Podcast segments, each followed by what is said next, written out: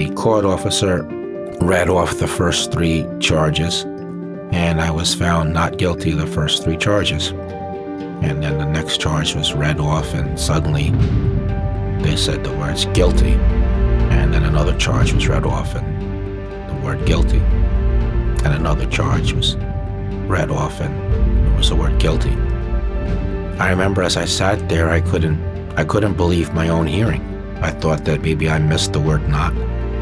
And I remember screaming out to my lawyer, and he just said, "Not now." And I was just sitting there at the table, just stunned. I felt like my heart stopped and I turned white as a sheet. This is For Life, the podcast, from Sony Pictures Television and ABC. I'm your host, Isaac Wright Jr. In America, it is estimated that there are thousands of wrongful convictions each year. Thousands more are overcharged and oversentenced. In 1991, I was one of the thousands of people wrongfully convicted of a crime. I was sentenced to life in prison and unfortunately had no hope for freedom and no one to fight for me other than myself. I taught myself the law, and as a paralegal, I was able to help some of my fellow inmates get reduced sentences and released from wrongful convictions while seeking my own justice. After eventually getting my own conviction overturned, I became a lawyer and have continued to be an advocate for those in need. My story also inspired the new fictional drama series For Life on ABC. But there are so many others with stories like mine. In this 6-part series, we're hearing real-life, first-person accounts of other wrongfully convicted men and women who, against all odds, prevailed, were exonerated, and emerged from their unthinkable adversity with grace and purpose. These are stories of tenacity, faith, friendship, transformation, compassion, and family. Our first story takes us to Peekskill, New York in 1990. It's about Jeffrey Deskovic, a man who, despite countless setbacks, would not give up his fight to win back his freedom. Jeffrey's story is one of perseverance and tenacity, a dogged determination he did not find until he entered those prison gates. This is Jeffrey's story. My name is Jeffrey Deskovic. Back in 1990, I was a 16-year-old growing up in Peekskill, New York, with my mother and my grandmother and my brother. There wasn't really a lot of excitement or drama or tension or danger. When I went to school, I was quiet. I didn't really fit in. I might be what would be thought of as a nerd. I had excelled in grade school to the point that I was allowed to skip a grade. I was a year younger than everybody else. So in high school, I didn't know the students there. They were like chasing girls, going to parties, drinking alcohol, and that really wasn't my thing. On the other hand, after school, in the apartment complex that I grew up in, I was kind of like the life of the party. We used to play basketball, ride bikes, swim. We would play Monopoly. We would go to the movies. And I was kind of like an all-American kid in a way. My name is Linda McGar, and I am the mother of Jeffrey Mark Deskovic. He was very smart. He attended a Catholic school. He was an altar boy. And the teachers just loved him over there. Angela Correa was another student in Peekskill High School that I knew in passing. She was in 2 of my classes as a freshman, 1 as a sophomore. I knew her name, she knew mine. That was the extent of it. So the backstory to everything is that Angela was in a photography class, and the instructor gave an assignment to the class to take pictures of foliage. Angela decided to go to the park on her own to take pictures. That, as I understand it, that was the first and only time she ever went anywhere in Peekskill by herself. I became a suspect in the case for a few reasons. Firstly, the Peekskill Police Department interviewed many students from the high school, and some of them told the police that they might want to talk to me because I seemed strange to them, because I didn't fit in. Another factor was The police thought that I was overly upset at the victim having been murdered. They interpreted my being emotional as me expressing remorse for something that I had done. At his classmate's funeral, Jeffrey cried openly and was extremely emotional. Because the two weren't believed to be close friends, his behavior raised questions. When police asked to interview Jeffrey, he was willing to cooperate, but his mother, Linda, was worried the officers might try to manipulate him. Well, police and I told him not to talk to the police. They have a way of turning things around. They twist the stories. And the reason I told him was because I was afraid maybe they might beat him up. Maybe something might happen. Jeffrey was continuously approached by the police when his mother wasn't around. Although this scared him, it also made him feel important. Despite his mother's warnings, Jeffrey agreed to be interviewed by the police. For about 6 weeks, the police played this cat and mouse game with me, in which half the time they would speak to me as if I was a suspect, and the other half the time they would talk to me pretending like they needed my help to solve the crime. They made me feel important. The police got me to agree to take a lie detector test. The police drove me to the town of Brewster, which is located in Putnam County. The reason why that's important is that meant I wasn't able to leave anymore on my own. I was totally dependent on the police. I was not used to talking to adult males. My father was never involved in my life, and I certainly had never been a suspect in a case or ever been questioned. I was put into a small room with a polygrapher, gave me countless cups of coffee. So after finishing the coffee routine, I was then attached to the polygraph, and then the polygraphist launched into his third-degree tactics. He raised his voice at me. He invaded my personal space. He kept asking me the same questions over and over again. As each hour passed, my fear increased in proportion to the time. Towards the end of the interrogation, he made a statement to me. He said, "What do you mean you didn't do it?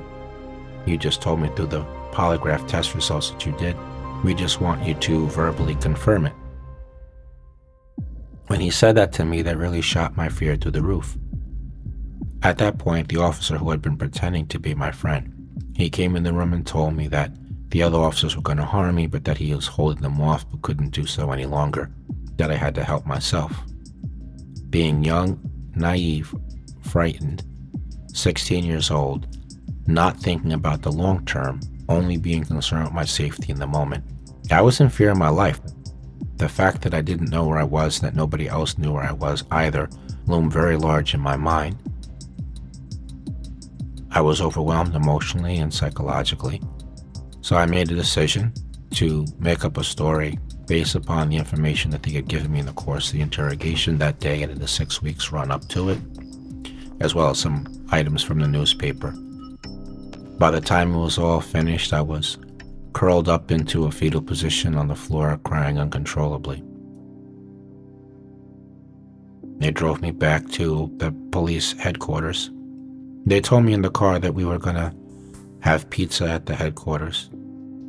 As I was eating the pizza, I was interrupted by a uniformed police officer who was carrying out different aspects of the processing. He put ink on my fingers, and that really got me angry, and I said, "Why is he doing that? I've got ink on my fingers now. I'm here trying to eat pizza." And the officer told me, "He has a right to do that." And I replied, "What do you mean he has a right to do that?" I was told that I was not going to be arrested, and that's when he informed me that, "Well, you are being charged with a crime." And it was at that moment that the enormity of the situation and really what had happened started to dawn on me. I was coming home a little bit late that night because I was working overtime, and I went to the pizza place and I ordered some pizza and a couple of dinners, and my mother called the police up and told me what happened, that Jeffrey was arrested, and I went berserk. I said, what? I couldn't believe it. I was in shock. I hurried up, I got out of there, I went down to the Peekskill Police Department, you know, I want to know what's going on and what happened and this and that. And they really didn't want to tell me much. Jeffrey was a nervous wreck, and he was sweating, and he was very scared, I could see. It was dramatic when I first saw my mother. I felt kind of like how somebody might feel if you see somebody and they're thinking or going to say to you, I told you so. I also felt silly for not listening to her. I was so upset and nervous, and I had to call my family to come down to the police department. And they had a way, they're trying to tell him, well, just tell us that you did it, Jeffrey, and, you know, everything will be all right. You can go home. And I told them that was the trick. They like to trick people, and that's what happened. He was tricked. I knew he didn't do it. I didn't have no $50,000 at that time that I could go get a good lawyer for Jeffrey. I just didn't have the money. Going with the public defender was really the only option we had. Initially, I was kind of in a state of disbelief, and in a lot of ways, I felt like my life was over, so I was in the county jail for about 35 days. When I did get bailed out, my life was totally different. I wasn't allowed to go to school. Everybody thought that I was guilty, and everybody hated me, and so shortly thereafter, I tried to commit suicide. I took an entire bottle of extra-strength Tylenol, and I was taken to the hospital to pump my stomach, and I was involuntarily committed. I was just so over my head in every possible way. Jeffrey's involuntary commitment to a mental institution for treatment and monitoring lasted 6 months. As the case against him moved forward, Jeffrey's family also struggled to cope. We were all emotional, really. We kept the door locked. We didn't go out during the day to get any food. I had to go out at midnight because people were hounding us and knocking on our windows and scaring us and scaring his brother, and to the point that his younger brother, Chris, he was afraid to go to school on the bus because the kids were taking pens and pencils and they were trying to stick it in his eyes. And it got worse and worse. I got in touch with all the people that we knew, and we had asked them to write letters to the judge expressing what they thought of Jeffrey. And they all wrote beautiful letters saying he came from a good family and his mother loves him and his grandmother loves him, and they never seen anything bad out of him. I mean, for God's sake, the elderly people that lived in my building, Jeffrey used to knock on the door and ask them if they needed anything from the store, like maybe they needed some milk or a loaf of bread. And he never hurt nobody. Jeffrey's trial began shortly after his 17th birthday. He was tried as an adult in criminal court. Before the trial, Jeffrey submitted his DNA for testing, but the prosecution focused on his coerced confession. That was their only solid evidence against Jeffrey. I was 16 when I was arrested, but I was 17 years old at the time the trial commenced. The prosecutor's false narrative is he said that I was obsessed over her and that I was jealous. And they said that I attacked her, that she ran, that I tackled her, that I strangled her, that I raped her, and then I dragged her body to a different part of the path and then covered her body up with leaves. I could not even believe what the police were saying that I did when I heard it. When the DNA test result came in from the FBI lab, which showed that semen found the victim didn't match me, I thought that was strong evidence of my innocence. And I began to believe that I would be found not guilty. On December 7th, 1990, the jury reached a verdict. Court officer read off the first three charges, and I was found not guilty of the first three charges. And my mother reacted, and I think that she thought the case was over. She stood up and she started cheering like somebody might if they were at a sporting event and the team had just scored a touchdown. And then the next charge was read off, and suddenly they said the words guilty. And then another charge was read off, and the word guilty. And another charge was read often was the word guilty. I remember as I sat there, I couldn't believe my own hearing. I thought that maybe I missed the word not. And I remember screaming out to my lawyer, and he just said, "Not now." And I was just sitting there at the table, just stunned. I felt like my heart stopped and I turned white as a sheet.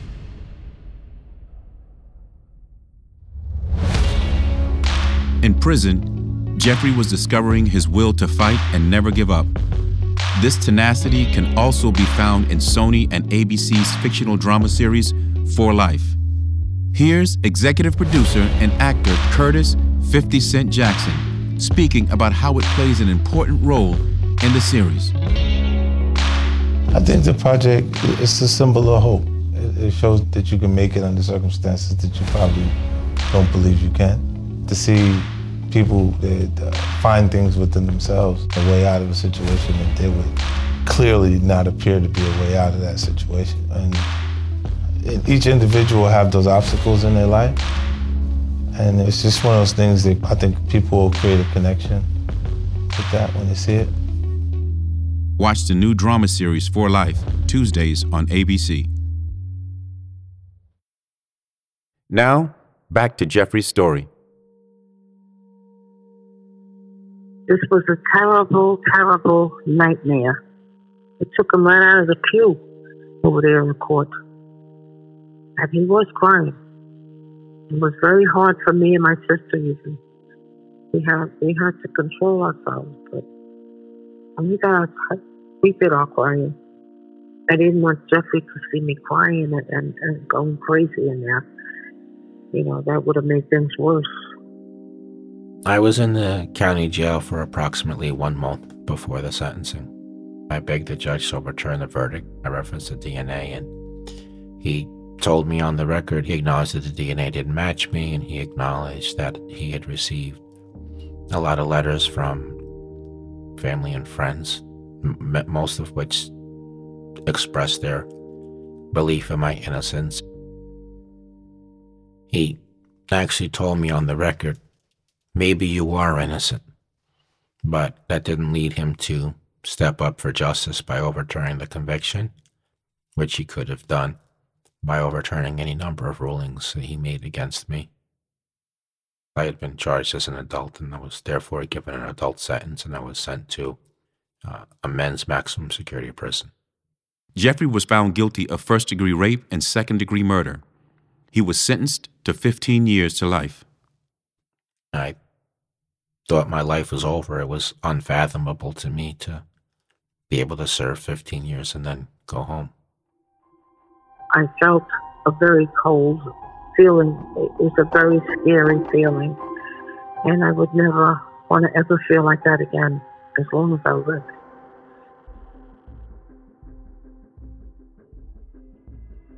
I remember the first night I spent in the prison. It was a very small cell. I was looking out the window, and I remember thinking to myself, this is the same sky that I used to look up at and watch when I was free. There was plenty of violence in the prison. There were maybe 3 or 4 stabbings or cuttings every day. There was plenty of violence that didn't involve weapons, and there was a lot of gang activity. So there was a general atmosphere of violence and adrenaline that permeated the air. So I was always on high alert, you know, paying attention to everything. Minded my business. I never gambled. I never got involved in discussions about what was going to be watched on television. When I was in my cell, I was always quiet. While I never internalized the prison culture or the way that violence was so prevalent and seemed to be the answer for everything, I had to pretend like those things didn't bother me. I couldn't give a visual reaction because I didn't want to have a problem with somebody else.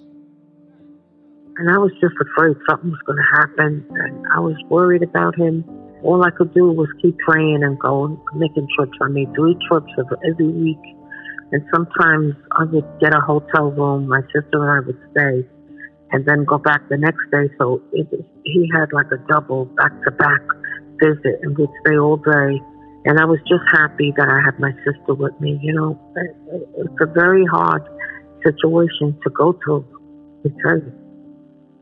And this should never happen to nobody.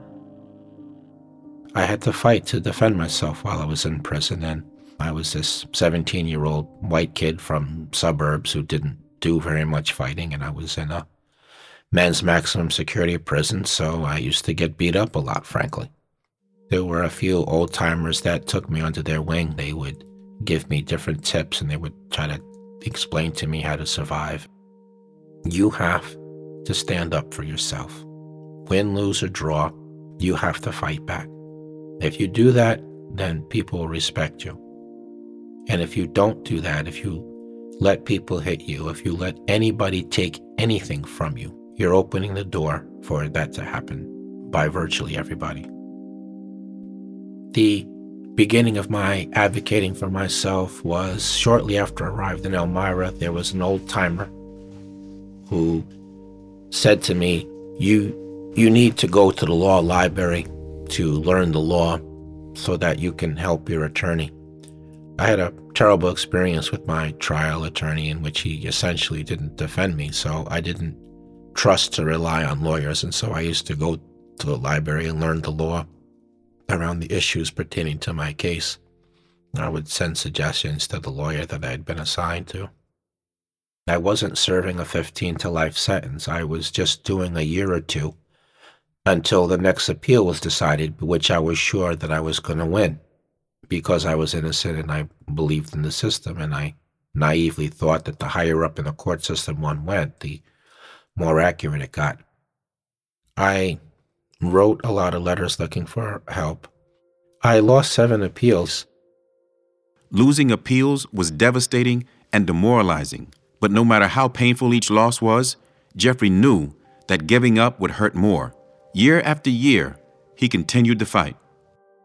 Each time I lost, the crash back down to earth was loud and hard, and it was almost like I was found guilty all over again, and I would have to metaphorically pick myself up and dust myself off and reorient myself for the next appeal and start believing in that. After the 4 years of writing letters and looking for help and not getting answers back and then being denied by the parole board because I maintained my innocence, and rather than expressing remorse and taking responsibility, which is what they wanted to hear. By year 15, which is where all that takes me to, I was pretty much at the end of my rope. I had to repeatedly fight off feelings of hopelessness, helplessness, of wanting to give up. I mean, to be in prison, I mean, you're in hell, basically, and who wants to stay in hell all day? So I found things to do, so learning the law was kind of a solace for me. It felt empowering. I used to read books, nonfiction books, 3 or 4 a week for 8 years. I think my favorite was the book that indirectly led to my freedom, called Chicken Soup for the Prisoner's Soul, and it was kind of an anthology. One of those stories was from the book called The Warden Wore Pink. And it was by Tekla Miller, and it was her memoirs from when she was a warden of a maximum security prison in California. I was trying to write Tekla through the publishing company. I thought that her walk of life would have led her to either have come in contact with someone who could help me, or that she possibly would come across somebody. That's the letter that was actually forwarded to Claudia Whitman. My name is Claudia Whitman, kind of a snoop by nature, so being an investigator really suits my personality and my interests. Jeffrey was my first involvement with an exoneration. I sent her a copy of my legal paperwork in order to prove to her that the DNA didn't match me. She had never heard of a case prior to that where somebody had been convicted despite a negative DNA test. She immediately believed in my innocence, and we corresponded for about a year. I did start corresponding with him, and he was dogged. That was the first thing I would say, and I used to joke that he was kind of a pain in the butt because he just never let go. Once I started corresponding with him, I was getting letters all the time, and he was pushing this idea and that idea, and can you check on this, can you check on that? I soon discovered that the person who had done the DNA testing on his case was, I guess, the original DNA person at Quantico, the FBI headquarters.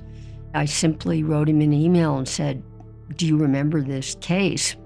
He looked it up and got back to me and said, "I definitely testified in that case and there was no match in DNA." And he said, "That guy's not still in prison, is he?"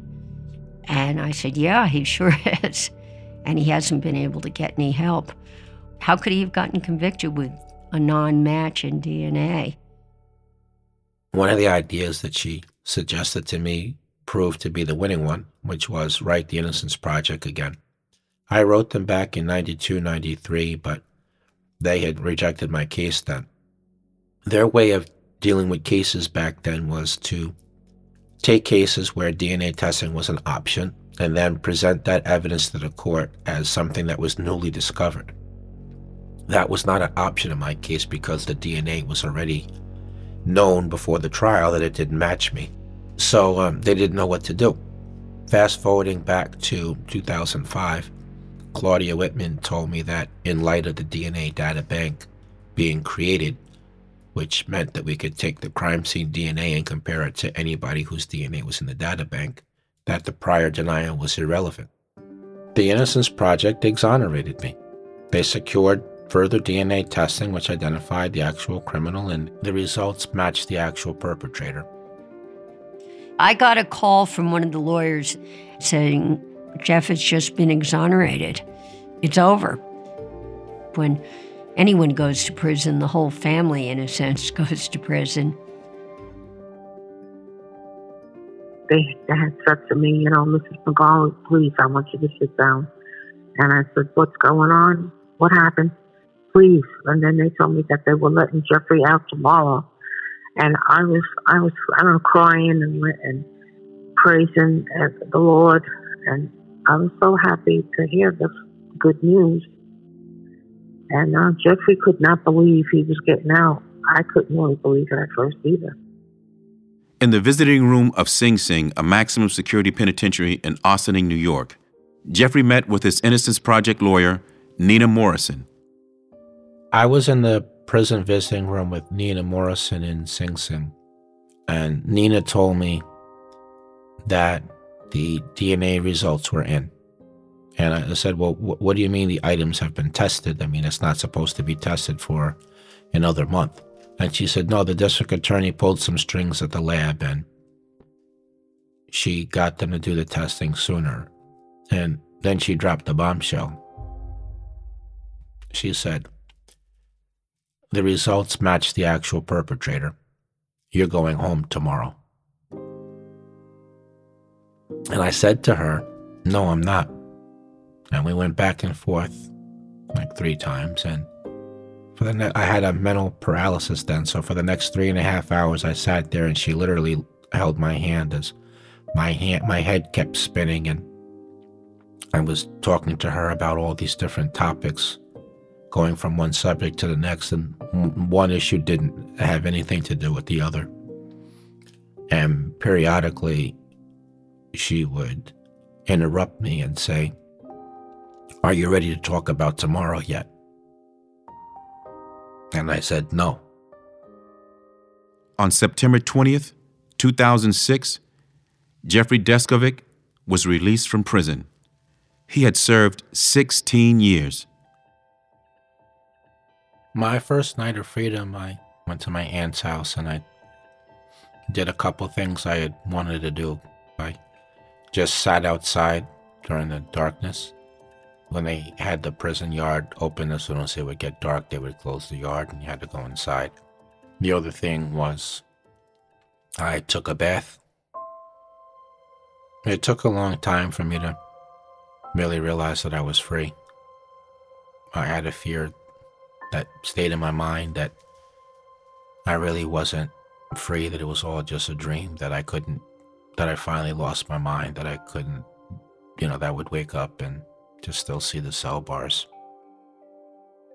By being incarcerated, in terms of what I missed most by not being free, high school prom, graduating high school, births, deaths, weddings, finishing education at a more traditional age, going through the rites of passage that people go through. I mean, those were my formative years. I mean, many things I had to learn to do when I was released I had never done before. I never lived on my own or had a driver's license or went shopping. I never had to pay bills, write checks. The world was much different on top of that. You know, culture was different, technology was different. We didn't have GPS cell phones. The internet hadn't been invented. I was released when I was 32 and I felt like I was 17. When he got out, you could see that they had done a job on him. And by that, I mean, they hurt my son's soul. He was scared. He was like a scared little rabbit coming out of a cage. He thought somebody was going to come behind him and hit him or do something to him. He couldn't get over that he didn't have to ask for permission from anybody anymore. I can't describe what it's like to go from freedom to prison. I mean, one thing does not resemble the other in any way, shape, form, or fashion. On one hand, you're free, you're able to come and go, and you're able to make decisions, and you're in a normal environment. My life since my exoneration has been a whirlwind of activity. I don't sleep a lot. I've become an advocate. I do a lot of presentations across the country, and so I regularly meet with elected officials and ask them to make changes in the justice system, policy changes to make the system more accurate. I've paired my advocacy work with education. So I got the scholarship from Mercy College to finish the bachelor's degree. I was able to get a master's degree from the John Jay College of Criminal Justice. My master's thesis was written on wrongful conviction causes and reform. And this past May, I graduated from the Elizabeth Haub School of Law at Pace University. I got a law degree and I passed the bar exam in the furtherance of my dream of exonerating others as an attorney. I was financially compensated and I wanted to take my advocacy work to the next level, so I used some of the money to start a nonprofit organization called the Jeffrey Deskovic Foundation for Justice. And we've been able to free 7 wrongfully convicted people in 6 years. And we've been able to help pass 3 laws aimed at preventing wrongful conviction. So my educational life has been great. My professional life's been good. I feel like I've made a lot of progress on the mental health side of things. The part of my life which is the most difficult, I would say, is the social life, just in terms of trying to put together a new social life. He missed out on a lot. He didn't have any, no dating of any girls or any of this. I mean, that's what he missed. I'm very proud of him, of course. And I really wish him a lot of happiness, and I hope he'll be the most successful man in the whole world.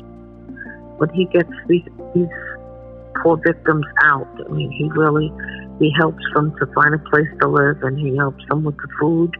One man was in prison for 23 years, wrongfully convicted, and he got him out. It's just wonderful, it really is, and it makes me feel good for you, Jeffrey. You got justice for that man. I told Jeffrey, when you are doing a case, I want to be in that courtroom. I'll be quiet as a mouse, I promise. I want to be in that courtroom, and I want to see you in action. The advice I would give to other people who are wrongfully imprisoned is never give up. Study the law, study your case.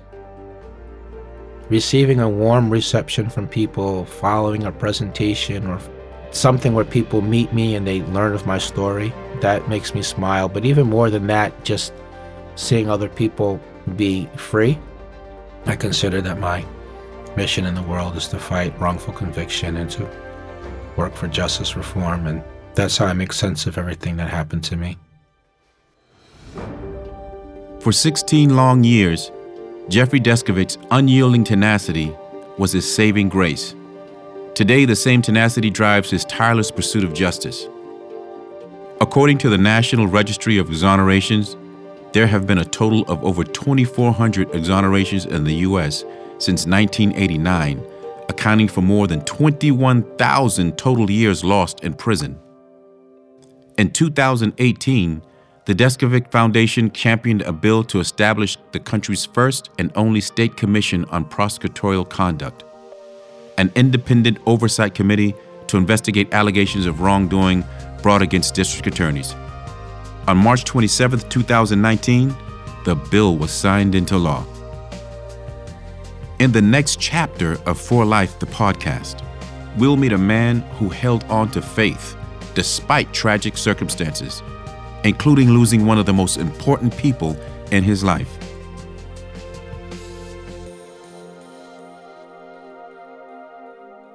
Here is a preview of the other stories coming up in our series. I came to believe that it was my mission in life to go to prison because they did help change the law in California from prison. Prison will either destroy you or bring out that which is the best in you. To see him come out of prison and walk the life that he's walking, it is an honor. It may sound strange, but it's an honor to be his mom. I had to learn the difference between being who I am and being what they wanted me to become.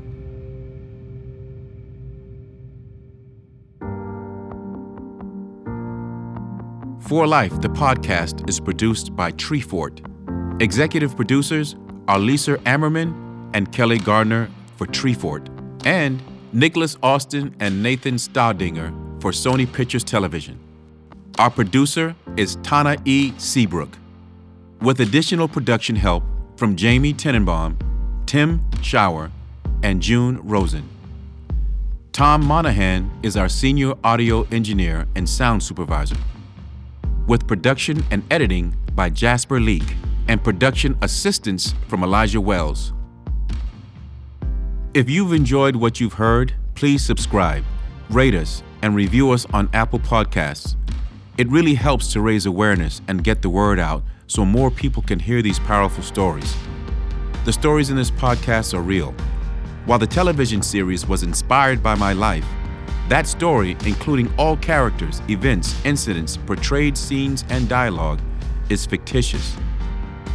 And be sure to watch Sony Pictures Television and ABC's drama series, For Life, Tuesdays on ABC. I'm Isaac Wright Jr. Thank you.